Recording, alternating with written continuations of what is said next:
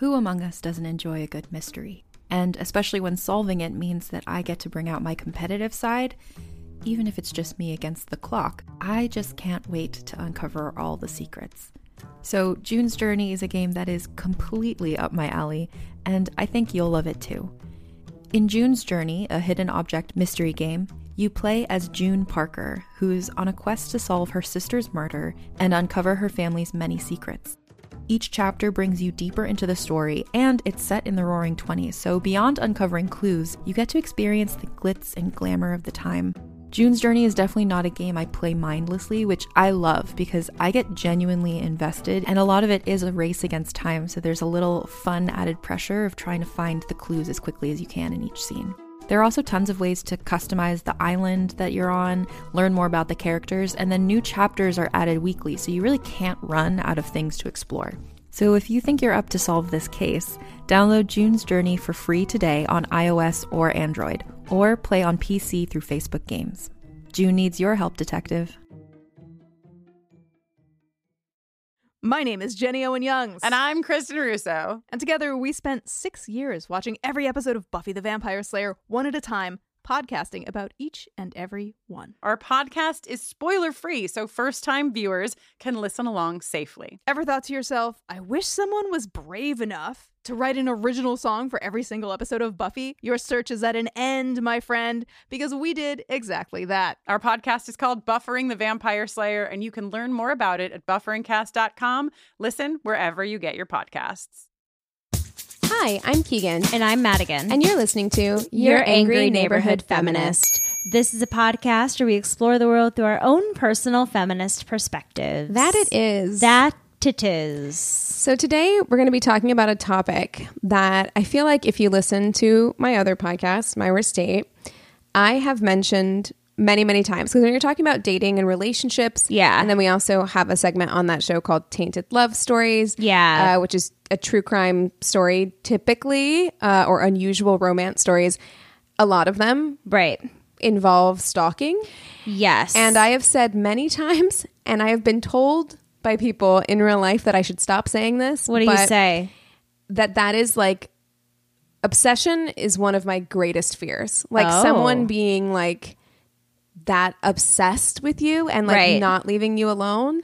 Interesting because to me, one of my biggest fears is being like chased or followed. Yeah. and being taken. Like yeah. being abducted is like my main thing. Like even walking to my car after work when it's dark, the whole time in my head, I'm like, I know I'm cute, but don't abduct me. I know I'm cute, don't abduct me. It just scares. like, it just scares it. me. Like anyone being because it's not rational, right? No. Like a lot of these like stalking stories that you hear, or at least the famous ones, it's not rational and there's nothing you can really do to stop it and or prepare also, yourself even though it. nowadays and we will talk about this like there are laws in place against stalking it's still so hard to get anyone to do anything yeah, until and it's still, it escalates. And it's all really new laws. And the thing is, is one of the things that I read is that while stalking is illegal, the actions that people take, like the individual actions, aren't necessarily illegal. Like sending a text message isn't illegal. So where does it cross the line from being, you know, communicating with them or whatever to a dangerous thing, to a right, to a dangerous right. point? And often, you know, they will not do anything until things have escalated to a point where it has become dangerous now. right like where your safety is well, in danger you yeah know? and i feel like stalking is something that would be really hard to see the escalation as well because it's not something that is known like publicly to people. It's not. It's a very private it's thing personal. that they're doing. So it's not like we can see this person escalating and getting worse and worse. Right. You know? Yeah. It's terrifying. So what is stalking? So the legal definition of stalking varies from one jurisdiction to another, but according to the Department of Justice, a good definition of stalking is a course of conduct directed at a specific person that would cause a reasonable person to feel fear. In the UK, laws state that an incident of stalking behavior has to only occur twice when the harasser should be aware that their behavior is unacceptable, which I found really interesting because that's not something we have here in the United States. Right off the bat, we see that there is differences in how different countries and even jurisdictions within the United States handle stalking. I thought it was very impressive that in the, the UK, after only two instances of harassment or, you know, repeated text messaging and things like that, will law enforcement intervene in one way, shape, or form? I mean, that's very interesting because I fully do not see that happening in the United States anywhere I've lived. Like, I can't imagine going to a police department and saying, this person has given me unwanted attention twice Yeah. and them taking that seriously. Right. Well, and You that's know? the other thing because, like, we were talking before we started recording, where you were like, "I've got a shit ton of statistics." It's so hard with these statistics because not everybody even reports these things because if it's only happened a few times or you justify it in your mind that it's not a big deal or you think you can take care of it yourself there's probably a lot of these instances of stalking that are never actually reported to any sort of law enforcement or survey. So it's hard to get a clear image of what these numbers really Yeah, are Yeah, absolutely. I mean, do you ever feel like you've been stalked? yes just once Yes, me too. Once. Yeah, it was like it wasn't like a like a repeated like long thing. It was during a breakup with mm-hmm. and he like showed up at my apartment and demanded to see me and it was just things like where I had to change my phone number.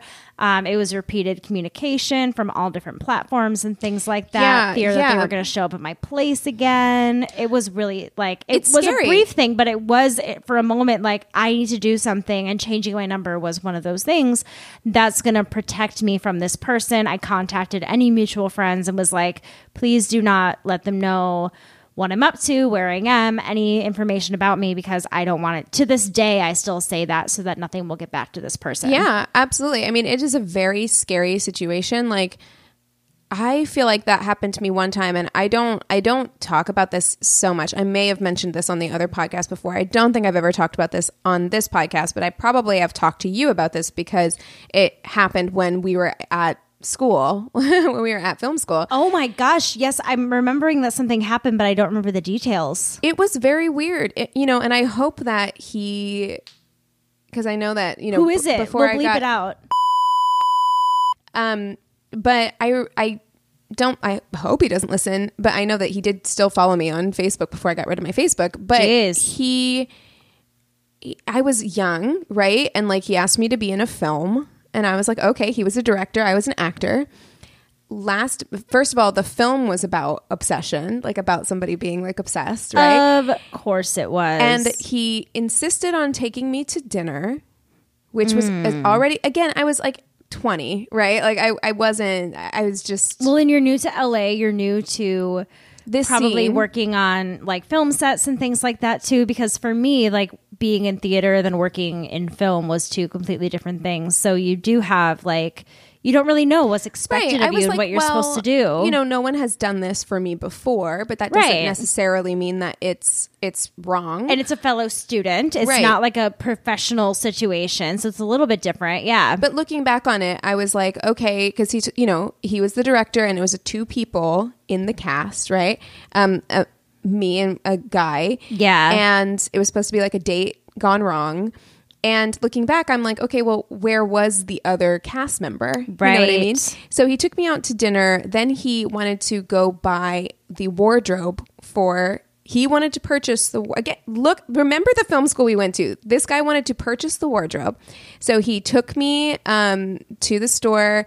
We were looking at things. Uh, he purchased the the wardrobe that he wanted me to wear for the shoot, and then I also we were just walking through the clothes aisle, and I was like, "Oh, this is cute." And Oh, he, no. he bought that for me. oh And then the day, like like a couple days before the shoot came, and he told me that the other actor dropped out of course and oh and there's no one i Not could possibly worry. get at the last minute at the so at a film school. I'm gonna step in Yes. as the role of your boyfriend. Yes, definitely. Mm-hmm. Um, and it was it was very uncomfortable because it was a violent. It was supposed to be a violent Mm. scene. And was there? Was he also directing? Was it just Yes. the two of you? Yes. Oh, well, well, there was someone manning the camera, so there was a camera Still. guy. Yeah. Um, but very uncomfortable, extremely uncomfortable. And then after the shoot, he gave me like this goodie bag that had No. like shampoo, conditioner, Versace perfume, like all of this stuff in it. Um, and what was this like a five minute short? it was so yeah. It was. I probably have it somewhere on DVD.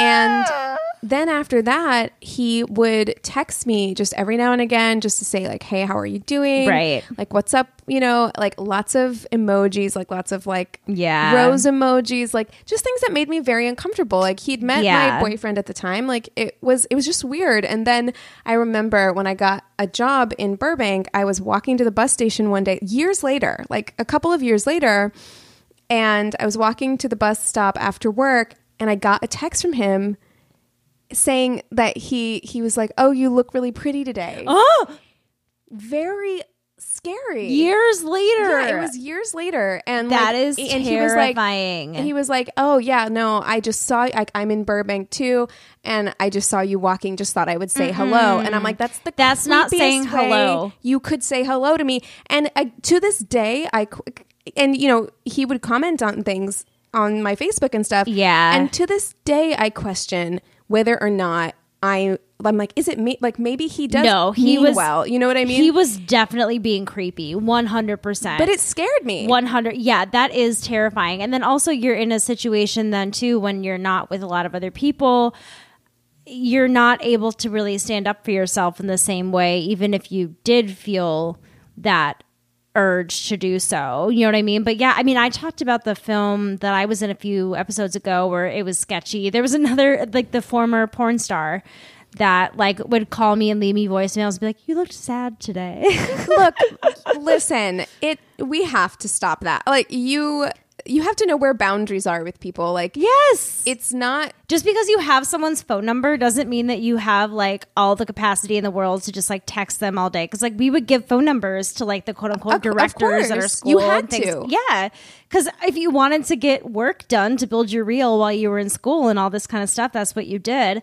And these people would just like text and call, and we're just like young girls being like, "Uh, "Don't yeah do i mean and it is part of that industry too where you feel like you can't say no because Yeah. it's like you need every opportunity and it is just part of the way the industry is built i have a friend uh, who i used to do background with who made a status or an instagram story about that kind of recently because she was contacted by someone else either in the cast or on the crew because they got her phone number from the contact sheet. Oh my which is so God. That is inappropriate. so like, bad. You can't just take someone's phone number from the contact sheet and text them personally. Like it is, it- it's just violating boundaries. Like I understand that we're not, we're a little off, a little off topic talking about stalking, but it's all related. Well, I was to say, and I feel like these are the kinds of stories that we hear a lot about. And I do have two kind of Hollywood centric stories to share later on in the episode that are Yeah. really good examples of these kinds of behavior.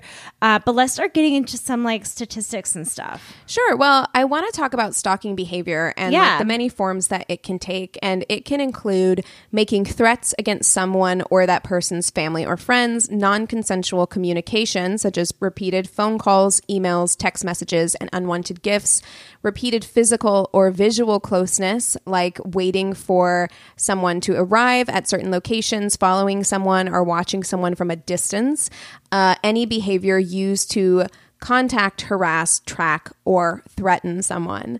So uh, those are kinds of, you know, those are things that we all we were just talking about basically. Yeah. Like those were examples of things that we were kind of already talking about.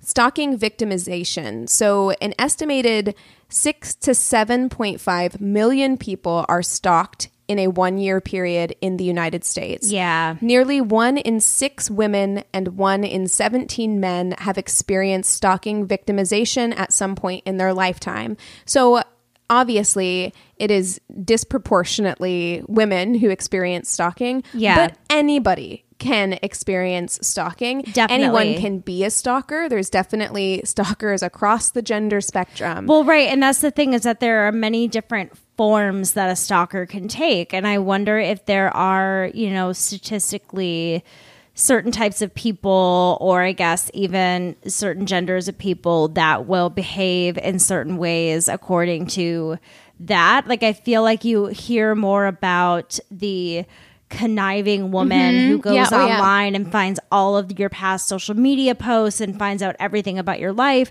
Where you might think of a male perpetrator as being someone who's following you and surveilling you and having it be more like physical, obvious acts like that. Like, I know for me, that's kind of the prejudice that I have in my own mind of things like that. Right, absolutely. I think because of the media that we're exposed to, Probably, like, yeah. You even see it. In, I used to watch that show. I think it was on ID called Obsession, which was all about stalking.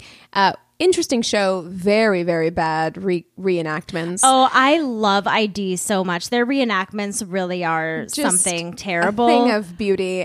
but I love it's like it's it's the endless like crazy stories that I need on that Yes. channel. Like Yeah, it's yeah. just everything. Yeah. It's everything. But that show, I mean, highlighted all different kinds of stalking. Yeah. And it did highlight even like non romantic stalking, right? Where it was like oftentimes um, they would show it as like a woman stalking another woman because they wanted to be their friend so much or like Right, that, or, that like, kind of wanted their obsessive- life and yeah, things like yeah, that. kind of obsessive stalking. I think we see a lot of that. So again it doesn't always have to be romantic. I think we, Yeah. we constantly or, or usually think of that like erotomania kind of stalking where it's just like that fantasy about wanting to be with someone so much And thinking that that person actually wants to be with you as well. Right. You know, Yeah. erotomania is very fascinating. It's interesting. But, you know, one thing that is kind of true across the board is that for the most part, victims are stalked at a younger age. Yes. And most of them, 75%, do say that they know their stalker in some way, shape, or form.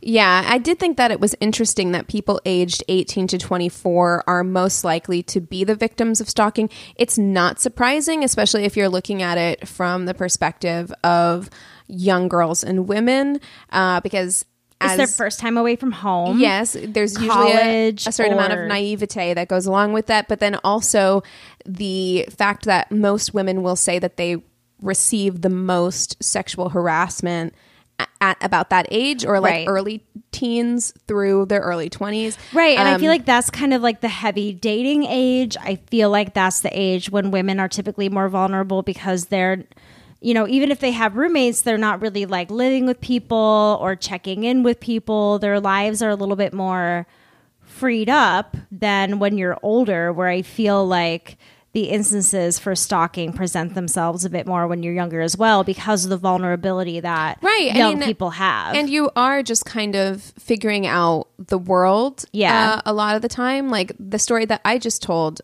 would I allow that to happen now?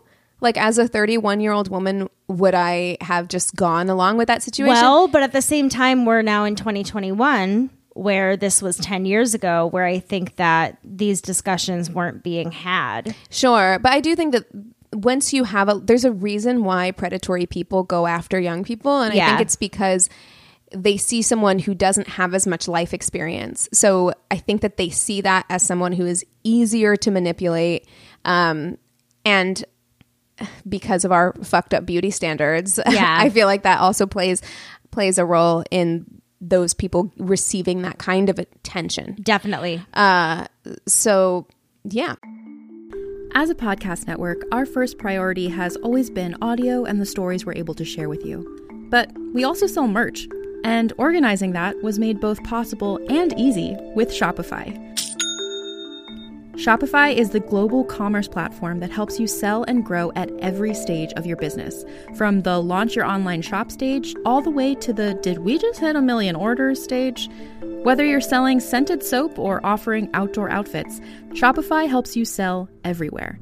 They have an all in one e commerce platform and in person POS system, so wherever and whatever you're selling, Shopify's got you covered. With the internet's best converting checkout, 36% better on average compared to other leading commerce platforms, Shopify helps you turn browsers into buyers. Shopify has allowed us to share something tangible with the podcast community we've built here, selling our beanies, sweatshirts, and mugs to fans of our shows without taking up too much time from all the other work we do to bring you even more great content. And it's not just us. Shopify powers 10% of all e commerce in the US. Shopify is also the global force behind Allbirds, Rothy's, and Brooklinen, and millions of other entrepreneurs of every size across 175 countries. Because businesses that grow, grow with Shopify. Sign up for a $1 per month trial period at shopify.com slash realm, all lowercase. Go to shopify.com slash R-E-A-L-M now to grow your business, no matter what stage you're in. Shopify.com slash realm. Wander with us into a world of magic. Join Jenny and Madeline in this fantastical audio drama as they journey into the stories you grew up with and reinvent fairy tales with a feminist twist. We'll see you soon in the forest of feminist fairy tales. Let's talk about, we talked about victims. So let's talk about statistics around offenders. Yes. So, two thirds of stalkers pursue their victims at least once per week, but many pursue them daily using more than one method, which I cannot emphasize enough how scary that is to me. Yeah, like they'll follow you and they'll send you text messages. Yeah, you get and- 16 phone calls and then 100 text messages, and then you see them at your car, and then, you know, like it's just. To me, that kind of nonstop feeling of not being safe is Right. so scary. Um, 78% of stalkers use more than one means to approach, which is kind of what we were just talking about as well. Weapons are used to harm or threaten victims in one out of five cases. Yeah. And I feel like that usually happens at a time when things have escalated a bit. Right, that's exactly what I was going to say. And it's interesting because I read a lot of different kind of psychologist takes on this. There's a lot of different like labeling of offenders and what types of offenders they are, but psychologists have often grouped stalkers into two categories either the psychotic and non psychotic stalkers. Some stalkers may have pre existing psychological disorders such as a delusional disorder, schizoaffective disorder, or schizophrenia. However, most stalkers are non psychotic and their pursuit of a victim is usually angry, vindictive, and often includes blame, obsession, dependency, minimization, denial, and jealousy. Yeah, I feel like these are the same people who are domestic abusers, right? Yes, like yes. it's this, it's because oftentimes um, they're intimate partners, the, the Right. people or, or former intimate partners are the people who are doing the stalking, and I feel like it is absolutely a power and control move for those people. Like, yeah, not, it's a it's a fear tactic. It's a way for them to feel You're like not their in life control is of not your their life. own. Yeah, Yeah, yeah, exactly. exactly. There was a study that's called a study of stalkers that also breaks down different categories of stalkers, and one of them is rejected stalkers. There's the resentful stalkers, the intimacy seekers, incompetent suitors, and predatory stalkers. A lot of them do have the same kind of thread of intimacy running through each of these categories, whether it be disdain for not getting the person they want to be with and they want revenge, or they're doing it to be with the person to win them over, um, or they feel like they don't have good enough social skills to be with them in real life. So this is the only way that they can possibly be with them. It's very fascinating. Yeah. And I also want to point out that one third of stalkers have stalked before. So this Yeah. is part of why it's so important that there are laws in place for this kind of thing because it is a thing that is a pattern of behavior that if they do it once with someone, um, they are likely to do it again, either with the same person down the line or with someone else. Yeah. So it is important that this be a criminal offense that can go on someone's record so that they can establish a pattern of behavior for these people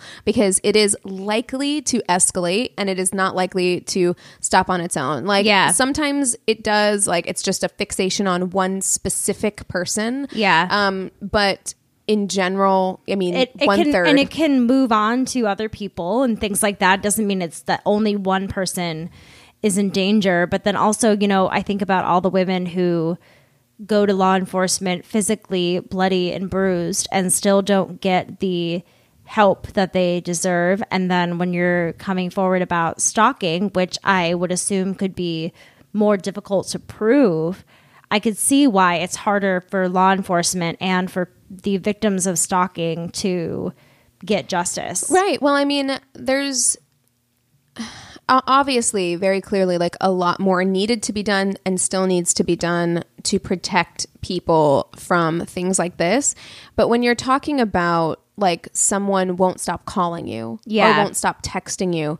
Oftentimes, There will be the receipts for that. right, but oftentimes police will just say, "Okay, we'll change your number." Like there's not a lot we can do to stop somebody from calling you. Yeah. But the problem is that that is an indicator that things could possibly escalate. Like the issue Definitely. I mean, the issue is the phone calls because the phone calls make you feel unsafe, but the issue is not the phone calls. The issue is that this person is in a state of mind that could lead to a very dangerous and scary place. Yeah, Um, totally. but unfortunately, I really feel like a lot of law enforcement agencies just feel like they can't do anything until an actual threat has been made. Oh, yeah, totally. There is something called the Address Confidentiality Program, which secures a new private mailing address for the victim, which is usually a P.O. box. And that is something that's pretty common in the United States for people to do to have their, you know, mail Yeah. go to a P.O. box Yeah. instead of going to their actual house in order to help protect that.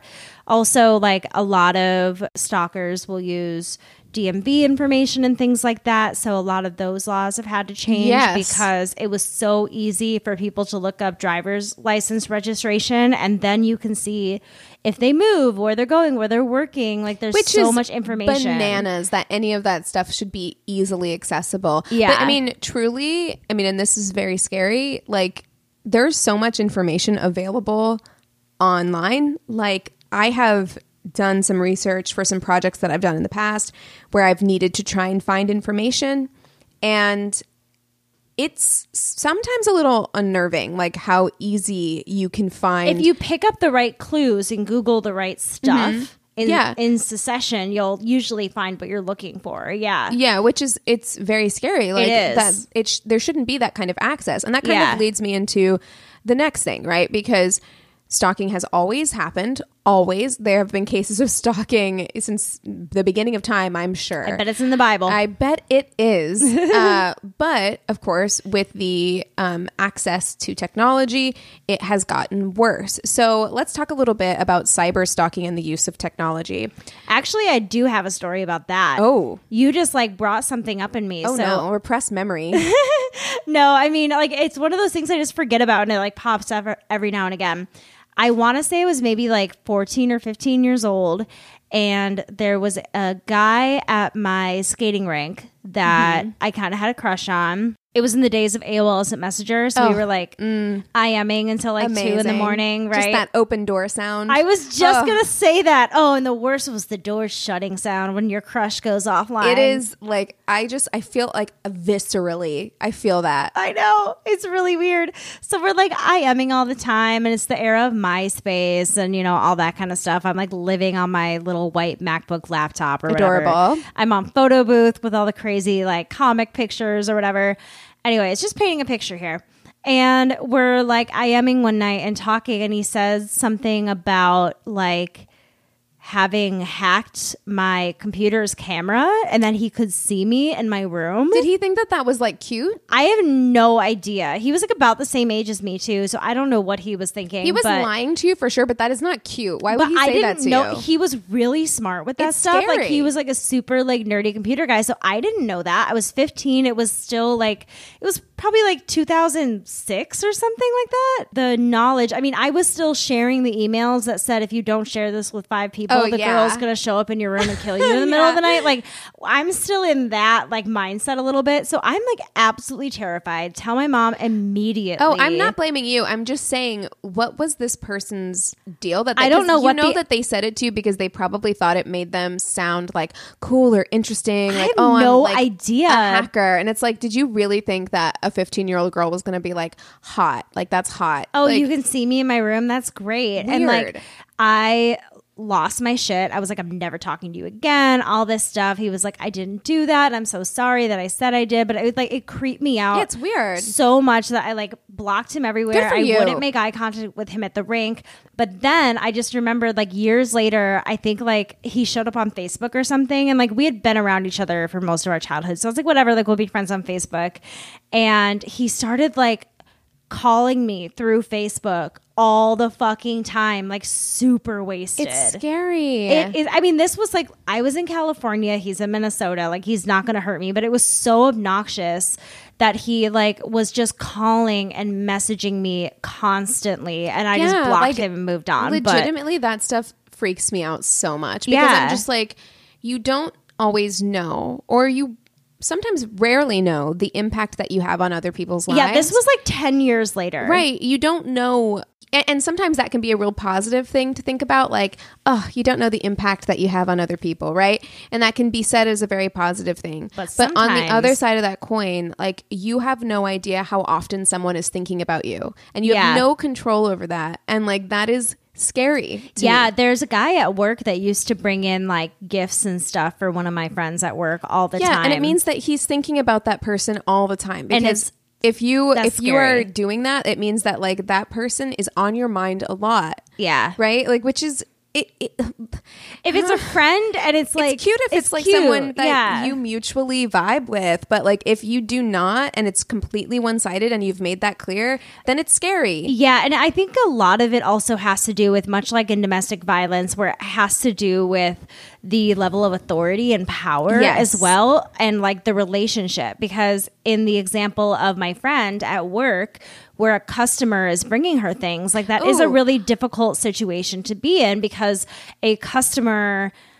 You know, employee, Right. We, we live in a customers always right work belief, right? Yes. Like in this country, like we believe like that's the thing that you do when you work in retail or you work in customer service. Customers always right. nice so you are yeah. beholden to that person. The power dynamic is skewed. Yeah. Right? Because if you want to keep your job, it's not like you can just go off on this person in the store. And So- she's in her early 20s, and he is definitely reaching his 40s, if not already in his 40s.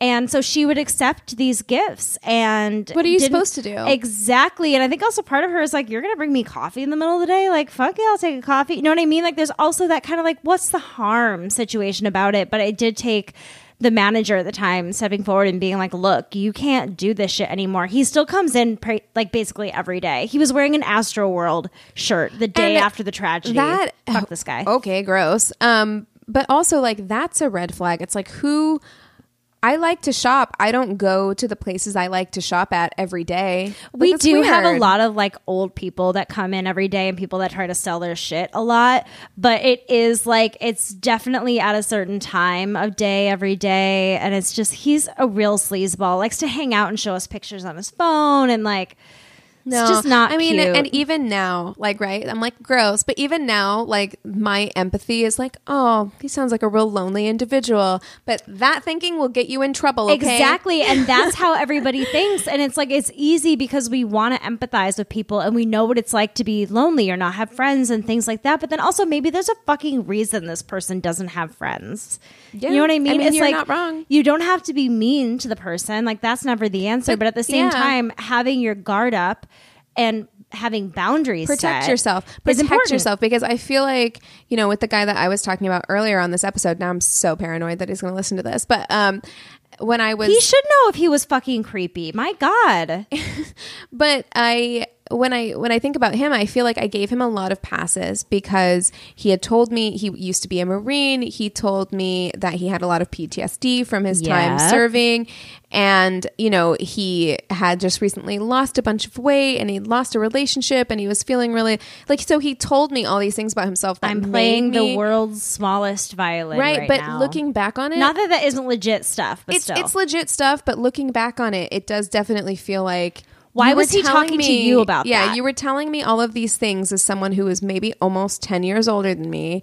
Um, you were telling me all of these things to make me empathize with you because I'm a very empathetic person. Yes. and if you empathize with someone, you are far more willing to let things slide and like, that's let why things go. and that's why I have stayed in horrible relationships Yeah. because I am an empathetic person first and foremost. Yeah. So if I can understand why someone is behaving a certain way, there is that kind of like soft spot that you have for someone. But that's the thing is that people who are abusers and stalkers, they use that I don't even want to say naivete, but I think it's that like hope and empathy and kindness and goodness in people and they use yeah. that yeah and they use that as a way of turning it into your weakness in a way that's really scary because we don't want to have to live our lives super guarded and not trusting anybody. I, I you know, like I like that I care about people. Me I, I don't want to be a hard person. No. Like I like caring about people. I think that it's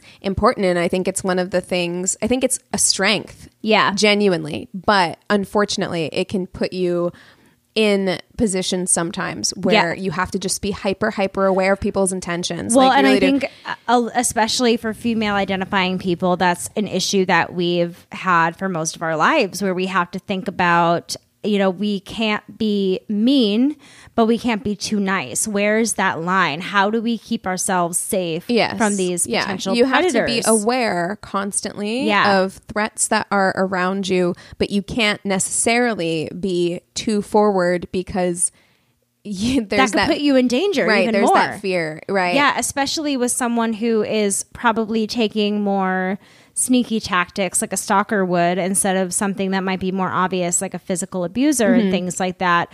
These are those red flags that are not going to be as obvious, especially in the beginning, much like your story. Right. I mean, and a lot of times, like I, we talked before we did this episode that um, one of the things that made you want to do this episode was that you've been watching you. Yes, I I'm literally. I have like ten minutes left of the finale of season two. I'm going. Oh, okay. So I watched the first season and like half of the second season, and then I, I kind of fell off. I not because I don't like the show because I It's really so do. good. Oh I- my God. I like the show a lot. Um, but I think that that's there's also uh, stalkingawareness.org has an entire discussion guide surrounding season three of you. I didn't read it because I haven't watched season three Yeah, of you. I haven't watched it yet either, and I, it's probably a good idea not for us to talk about it for that reason as well. But, if you if you are if you have watched it and you want to kind of see stalking through that perspective, like Yeah. that, that'd be a good thing for you to look at. Well- but I bring that up because there's also there's also that right like you compared it to domestic abuse and i do think that a lot of stalkers and your relationship with potential stalkers is similar Yeah. and it's similar to that idea we have of Joe in you, whereas like this is not someone who is going to immediately come out the gate necessarily Hurting and be like. I am someone you should be scared of. Yeah. Right. Sometimes that will happen. Like sometimes it's a completely one sided relationship where you don't even know this person and they're obsessed with you. Yeah. But there are times I feel like where it can seem like a fairly normal relationship or 100%, friendship or yeah. or anything else or this is a coworker who like you just get along with like you don't know that they mean you harm until you're in a situation where they're doing harm to you and i feel like And domestic violence most- is like that as well that's the most terrifying thing, and the fact that they cast somebody that is so like Attractive? handsome, Yeah. and you know, kind of fits that like good little white boy image, kind of squeaky that clean, white knight i'm go- I, i'm here to save you everything Yeah, i'm very doing is- hopeless, is, for your good yeah Yeah, Yeah. he loves like novels and things like that. So yeah, but it is like yeah, they really got us with that, huh? Oh, You're like, they really oh, did. a man who likes to read, swoon. you know what I mean? they know they know their audience and Keegan and Madigan for that. My God, but like it, it really is smart because I think that there's this idea of if you know pretty privilege or whatever you want to call it. Like if somebody is good looking, that means that they're not a threat to you. You're willing to give them a lot more chances. It's why vampires are so hot. it is. They're luring you in. Team Uh, Edward or Team Jacob? Oh, Jacob. What? I was Team me. Edward one hundred percent. First of all, ew. Uh, but secondly, like they were both bad choices. They're, they were both the worst Terrible. choices, but like 16, 17 year old Madigan was like die hard Team Edward, and I would have fought you on it. okay, we'll put a poll up on our story when this episode Perfect. We'll comes put it up on Monday. uh, okay, so cyber stalking. yes. So, one of the ways perpetrators stalk victims is through the use of technology, and we oftentimes call that cyber stalking. Uh-huh. But the use of technology to stalk is kind of the broad term that is used uh, to cover all forms of stalking that rely Right. on technology. So, some uses of technology to stalk include persistently sending unwanted communication through the internet, such as spamming someone's email inbox or social media platform posting threatening or personal information about someone on public internet forums, that's also known as doxing, video voyeurism, or installing video cameras that give the stalker access to someone's personal life, which is Fucking what terrifying. that guy said he was doing to you, Yeah. Madigan. Using GPS or other software tracking systems to monitor someone without their knowledge or consent, using someone's computer and or spyware to track their computer activity. Hmm. That one scares me a lot. Like there. Yeah. are just like certain things that I'm like, huh, you know, like when that might wake me up in the middle of the night. Yeah. And that's one, like spyware, like someone being able to like if you work for a company like in an office job, if you've ever had a problem with like a work computer and you have to call like the help desk, Yeah. and they will like remote into your computer and they basically take control over your computer. Yeah. That shit fills me with anxiety. Yeah, even terrifying. when I'm at work. Like when I need to call them, I'm I'm still filled with anxiety because I'm like, You are see they the gonna mouse moving. yeah, know? it's it sketches me out, and I'm like, okay, so they can see. I feel like you get such an intimate look at someone's life, even in that brief moment, because Yeah. you're like, oh, I can see what their wallpaper is.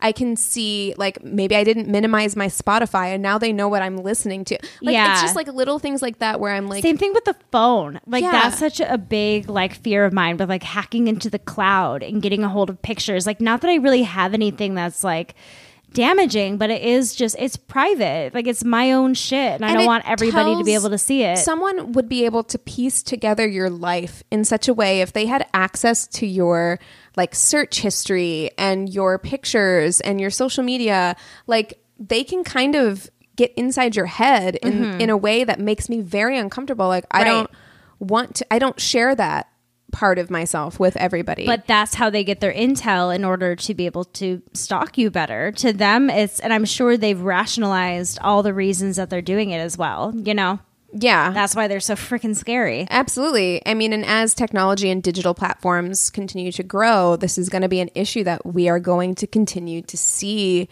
more and more. I mean, Yeah. as people become more savvy using computers and are able to do things like that um, on a greater scale, it is.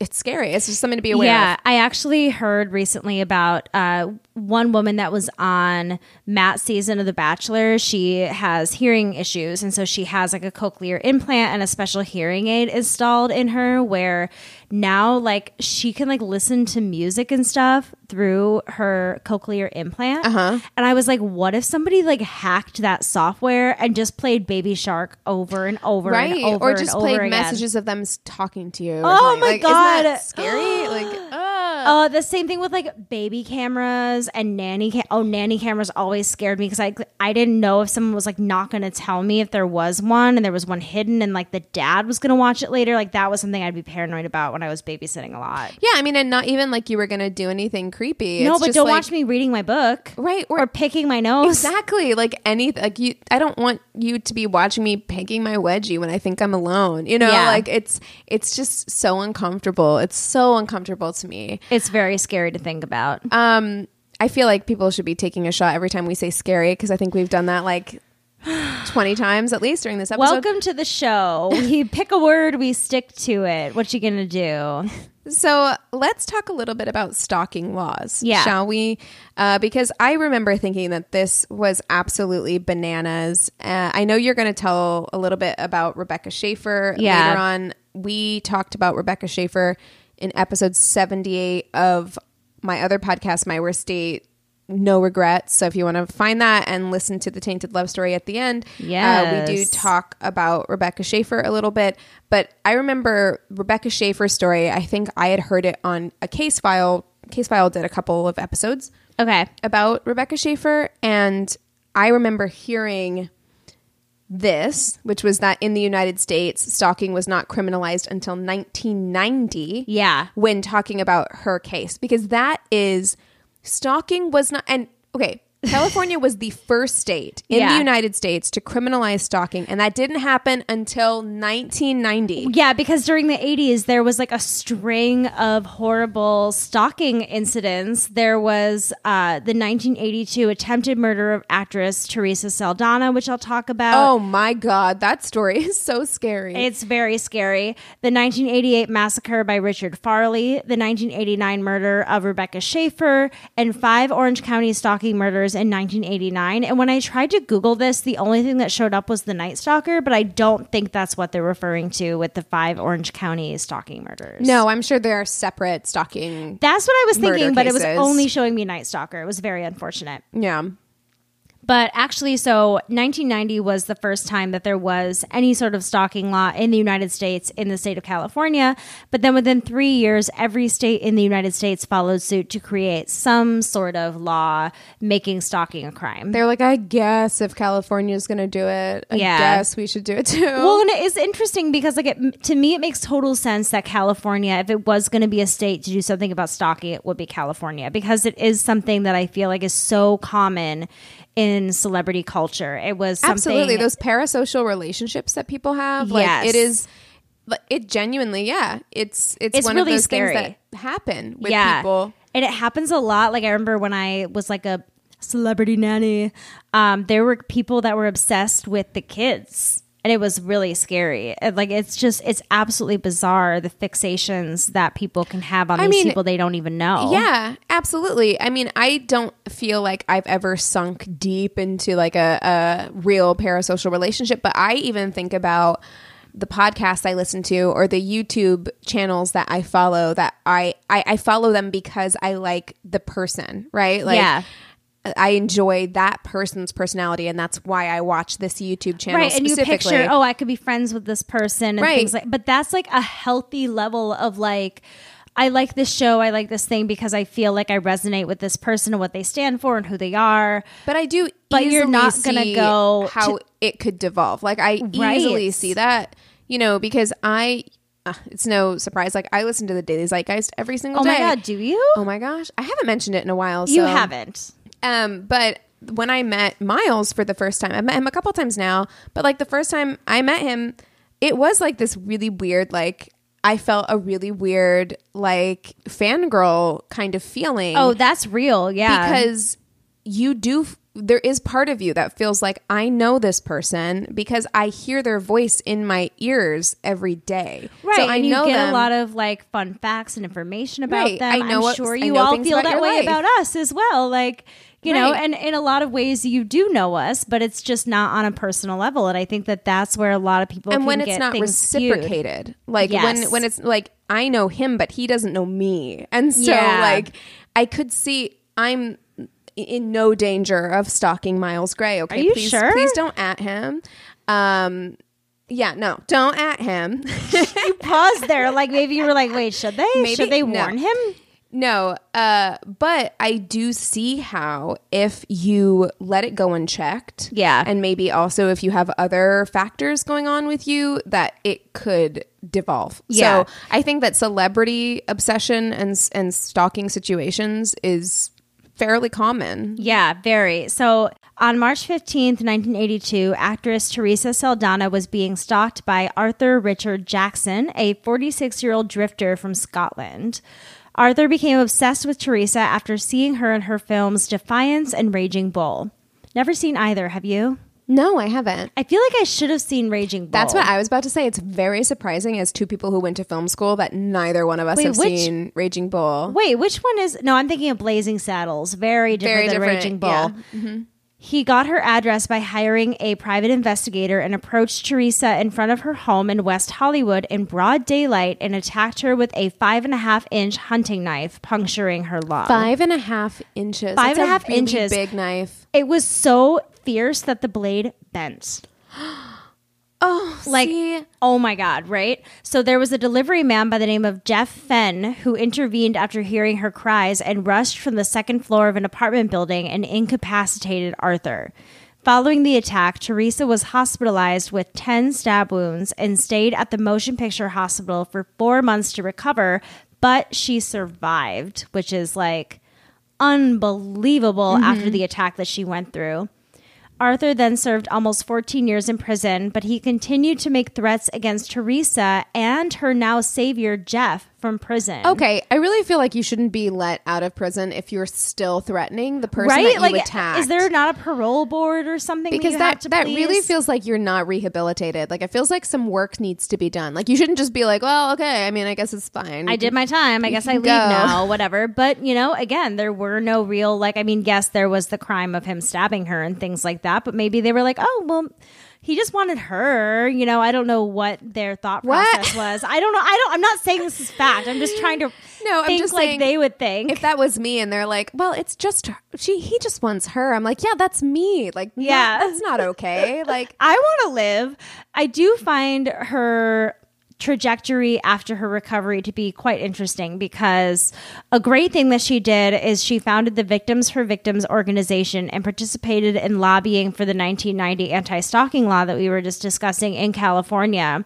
She also played herself in the TV movie of the events called Victims for Victims, the Teresa Saldana story which sounds wild to play yourself Yeah. in the worst moment of your life. I watched her. I watched an interview with her where she Yeah. was talking about this, and she said that she found it to be therapeutic. Like, which I'm like, okay, I mean, whatever hmm. works for you, because I really do feel like it could go one of two ways. I also just like wouldn't I don't know, it just seems weird to play yourself. I wouldn't want to do it. No. but me, no, me personally. But if it works for her, like whatever gets you through.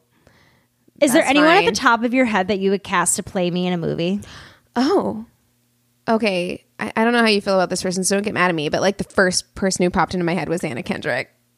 Oh no, that's that- a, that that's a nice one. Okay, good. I don't know. Some people don't like her. No, I mean I don't have any strong feelings either way about her. I feel like you have similar, like, energy. yeah, like fun vibes, like quirky, fun vibes. Interesting. I'm wondering it's because I'm looking at Saldana, but I was like, um, is it Zoe Saldana that I'm thinking of? Zoe no, I'm not thinking of her. Who was I thinking of that would be great for you? I can think of so many people that you would be great playing. Thank you. That's better. yeah. Remember, I thought that you make a great Betty Davis. I still think that. Thank you. If they were going to make a movie. not Betty Davis, like Betty Davis eyes, like No. Betty Davis, like the performer, like Yeah. the singer. Go back and listen to the Feminist Faves Yeah. episode. Like mm-hmm. she's, But so I love that. That's amazing. Okay. So this stalking incident would inspire another infamous stalker. We've mentioned her multiple times. Rebecca Schaeffer was the victim of this particular stalker by the name of Robert John Bardo in 1989 after Bardo had been stalking her for three years. He was a really big fan of hers.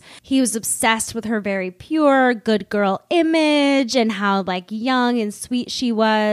He and had- that's that's the thing that scares me the most because Yeah. it's like eh, that is the thing that scares me about parasocial relationships is that this man had really built her up based on a persona that she had from a TV show. she was playing a character. Right, playing a character that was this like sweet kind of golden child, innocent, and so he thought that that's who this was, right? Yes. And like he held her up to a very high standard of being that person in real and life. that's very very scary. and it's just unattainable. It's not going to happen, right? So he had written numerous letters to Rebecca over and over and over again, and she had only ever responded to one, but she did respond to one, which to him was kind of this invitation to go to Los Angeles. And it was a very like it was a very standard like Yeah. I'm responding to all of my fans generic message. Like Yeah, love Hi Robert, thanks for being a fan. Love Rebecca. Like it was something very not There personal. was nothing super personal. It was one response. Yes, exactly. So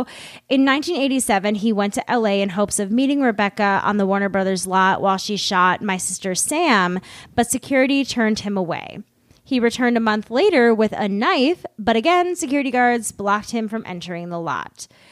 Then, for a little bit, his mind drifted away from Rebecca and went to a few other young actresses until he saw her in the dark comedy Scenes from the Class Struggle in Beverly Hills in 1989, where she appears in bed with another actor, which just shattered this high expectation he had of her and this good girl image, and he referred to her as this Hollywood whore who deserved to be punished.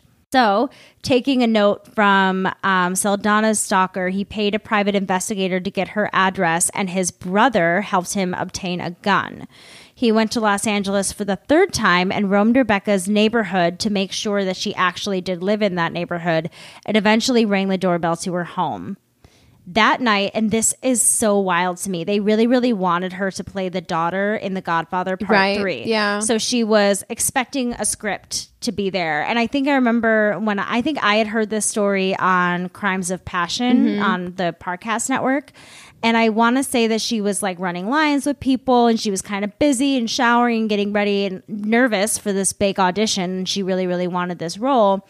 And she was waiting for the script to be delivered. And because there was no email, PDF files to be sent, they were hand delivered. Of course, a courier is sent. Yeah, and, yeah. You know that still happens sometimes. Like people will like if it is a like The Godfather, Like it is a one. really like high profile project. Maybe even nowadays they wouldn't feel safe just sending that in an email. That's they a good might point. have a courier come to your house and drop it off. Yeah, but So- the, the point was she was waiting for someone to come right. to the and door. I've done this a million times. So she was waiting around for someone to come to the door anyway, and when she heard a knock at the door, she answered. And it was Bardo who showed her an old letter, and after a short conversation, she turned him away and asked him not to come to her home again. He left, went to a diner for a bit, and returned to her apartment an hour later. He said this time she had a cold look on her face when she answered the door. Of course she did. She's like, I told you to fucking leave You're already. And I'm waiting house. and I'm waiting for the Godfather 3 script. Can you please leave me be? But that is when he pulled out his handgun and shot her point blank in the chest. She was rushed to Cedar Sinai Hospital and pronounced dead 30 minutes after the arrival at the hospital. And her murder was probably one of the biggest instigators into getting this law passed because it was so high profile and so unbelievable to people. Right. I mean, and it it was- should have been prevented. Oh my god. Right, absolutely. Like seriously, it doesn't have to be my worst date if you don't want to listen to that one, but like there are so many podcasts that talk about this and they will go into detail about how many things could have prevented this it from was happening. years of him stalking her when this happened. There were times that he showed up at Warner Brothers multiple Right, times. right. Like there is security in place, and I'm glad that they turned him away. But there should have been more people who were looking out for this very, very young girl. Well, and I think it was also because Saldana and Schaeffer's cases were so close together. Yeah, they were within a few years, And they were Hollywood cases, right? Of like fairly high profile people, and they happened in very similar ways. So, the Driver's Privacy Protection Act, DPPA, was enacted in 1994 in response to numerous cases of drivers' information being abused for criminal activity. Right. Um, with those two cases being very prominent examples of that. And the DPPA prohibits states from disclosing a driver's personal information without permission by State Department of Motor Vehicle. Like, you, you should have permission from the DMV. You should have to show something. You shouldn't be able to just call the DMV and be like, "Hey, can you please send me this info?" yeah, and they're just send like, me this "No person's problem." address or something. Yeah, That's well, bizarre. they did. They did hire private investigators. So I wonder if there was a way that maybe Joe Schmo couldn't call and get that information, but maybe a private investigator would have ways of getting. I mean, that. it's very scary that anybody should be able to get that information that readily. Like, Totally. it's it's very unnerving. And yes, a private investigator could probably get that information a number of different ways, even today. Like I Yeah. said, it's not that difficult even online for a layman to find a lot of information. Uh, but still, a government like um, you shouldn't be able to call, yeah, like the government DMV entity and get information that easily. shouldn't yeah. be giving that stuff out. Especially when if I want to call Spectrum, I have to like give them the rights to my firstborn child. You know what I mean? Like, yes, insane. Stop it. Yeah, um, the Violence Against Women Act uh, happened in 2005. It amended the United States Statute 108. Um, defined and it defines stalking as engaging in a course of conduct directed at a specific person that would cause a reasonable person to a fear for his or her safety or the safety of others, and B, suffer substantial emotional distress. So, as we're seeing, like these laws aren't coming into effect until the 90s and early 2000s. Yeah, like, 2005. That was the first thing I was going to say when you said that. Can we just like think about that for a second? Yeah, because I was that was 15. Yeah, That's, that's, wild. It's absolutely wild. Um, and to go along with that, less than one third of states classify stalking as a felony upon first offense. Uh, more than half of states classify stalking as a felony upon second or subsequent offense or when the crime involves aggravating factors. So that's kind of something we talked about where in England it's like two offenses could classify it as stalking. So apparently like half the states in the United States follow along that line. Right. Um but then again, I say that with the caveat of not every police department is going to take it seriously. Right. Like we've it is seen that jurisdictional as well right as by state. and we see that all the time with sexual assaults um, sexual harassment domestic violence etc a lot of it really depends on who are you talking to like what officer do you get who are you speaking to because they may not take what you're saying seriously and that has a, 100%. a- is a big indicator regardless of whatever the law is in the city um, or state that you're in Yeah. A- aggravating factors include possession of a deadly weapon, violation of a court order or condition of probation slash parole, and a victim under 16 years old or the same victim as prior occasions. So if this is someone who it's like, yeah, over and over, they they keep contacting Becky. This is a problem, um, or somebody who is underage. Those are things that um, are considered aggravating factors, along with violation of a restraining order or a weapon Yeah. being used. So, Let's talk a little bit about the impact that stalking has on Please. its victims. Yeah. One in eight victims of stalking will lose time from work as a result of the stalking. A lot of times, stalkers will use your place of work as a way of keeping tabs on you and contacting you because you're a bit more vulnerable and your schedule is probably going to be a lot better known And more predictable. Yeah, certainly. exactly. And one in seven stalking victims move as a result of the stalking. Nearly 19% of victims who report a stalker had stopped say it was because they moved away.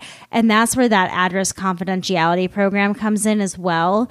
36 states have these programs, and it's a way for people to disguise their identity in a way which is really sad to think about people one in seven victims of stalking having to get up and move their lives somewhere else because somebody is ruining their lives. It's really upsetting. Yeah, um, stalking victims suffer from much higher rates of depression, anxiety, insomnia, and social dysfunction than people in the general population, which makes sense given that 46% of stalking victims fear not knowing what will happen next. Yes. Which is constant fear that that your fight or flight instincts have to be engaged at all times when you're in a situation like this which means that like your levels of like cortisol i'm not a scientist okay? Yeah, but I, I would imagine like your your stress hormones right? Yeah. like that's what happens when your fight or flight is engaged. Like your stress hormones are engaged to a higher degree uh, and i imagine that that is something that's happening for 46% of stalking victims who fear not knowing what's going to happen. Um, 29% of stalking victims fear that the stalking will never stop, which again, you can't ever relax, even in your home. There is no place where you feel safe. Mm. So, of course, your levels of depression, anxiety, uh, panic, right, like are at elevated levels Right. at all times, which is terrible. Like, it would be. it's not a healthy way to live It's absolutely not a healthy way to live. Yeah. So, what should you do if you feel like you're being stalked? Um, if you are concerned uh, about being stalked or you fear that stalking may escalate in behavior, consider these tips to increase your safety. Try to avoid the person stalking you. Duh. Not always possible. Uh, this can be difficult, especially if the person talking to you is close to you, which is often the case, an intimate partner or a family member. If you are being stalked through communication technology like email or text message, make it clear that you wish the contact to stop. Now, this might feel very like arbitrary, Right, or obvious. uh, yeah, or obvious. However, having that record um, that you have repeatedly, like you didn't just say it on the phone or in person, like you have a written record of requesting that it cease, Right. uh, is important for like future litigation, possibly. Of so course. Definitely do that. Make it very clear that you you want the communication to stop, and then after that, do not respond to further communication. right Keep any evidence received from the stalker, such as text messages, voicemails, letters, packages, emails, etc. But again, do not respond. So this was something as well. Um, my co-host from My Worst Date had an incident recently. Uh, well, not super recently. It happened a few years ago where she was kind of like doxxed online by someone she went on a date with because of the podcast. Yeah. And then he resurfaced a few years later recently. Did he? Yeah. Yeah, recontacted her. Oh my and- gosh. And was email, uh, uh, texting her like some really vile things. And so I told her, I was like, "S- save his text messages, print them out with his phone number. So, like, Yeah. don't change his name to John or asshole or like whatever you want to put his name Right. as. Like, save it as his phone number so that it can be traced back to him. So, if you want to do that, I, I, think that that's a, a good way to do it Totally. keep the number Keep as the your top. ducks in a row. Right. Inform family, friends, supervisors, and coworkers of the situation. If you have children, create a code word that lets them know they need to leave the house or call the police. Uh, consider reporting the stalking to local law enforcement.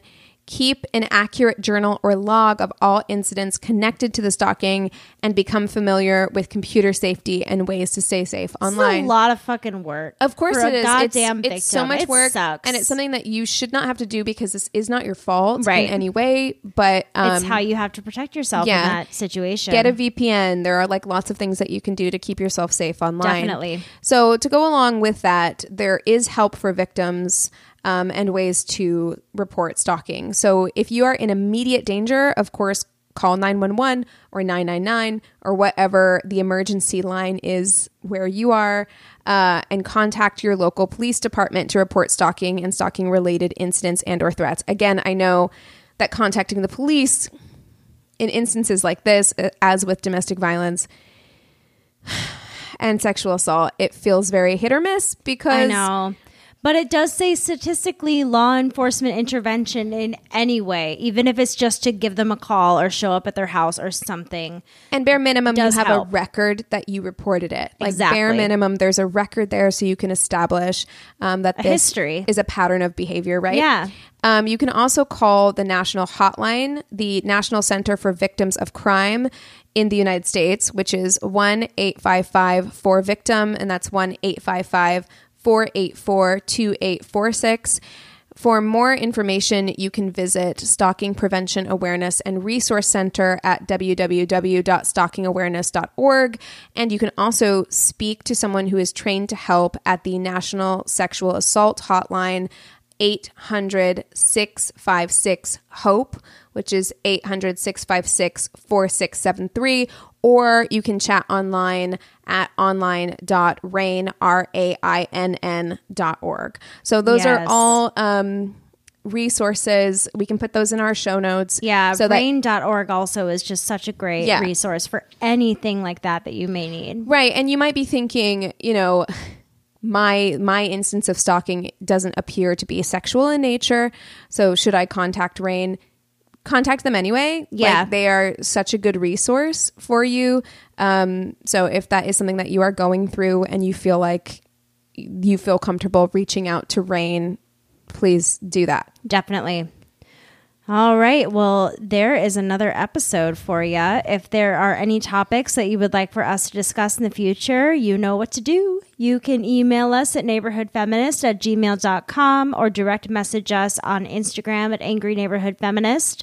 We also have a Facebook business and group page. You can rate and review us on the business page and chat with the fellow listeners on the group page. And last but certainly not least, if you enjoyed the show, we would love for you to hop on over to that Apple Podcast app and leave us a five star review with a quick sentence about why you enjoy the show. We really appreciate it and it is the best way that you can support the show. All right, that's all we have for you today. With all that being said, we encourage you To rage on. Bye.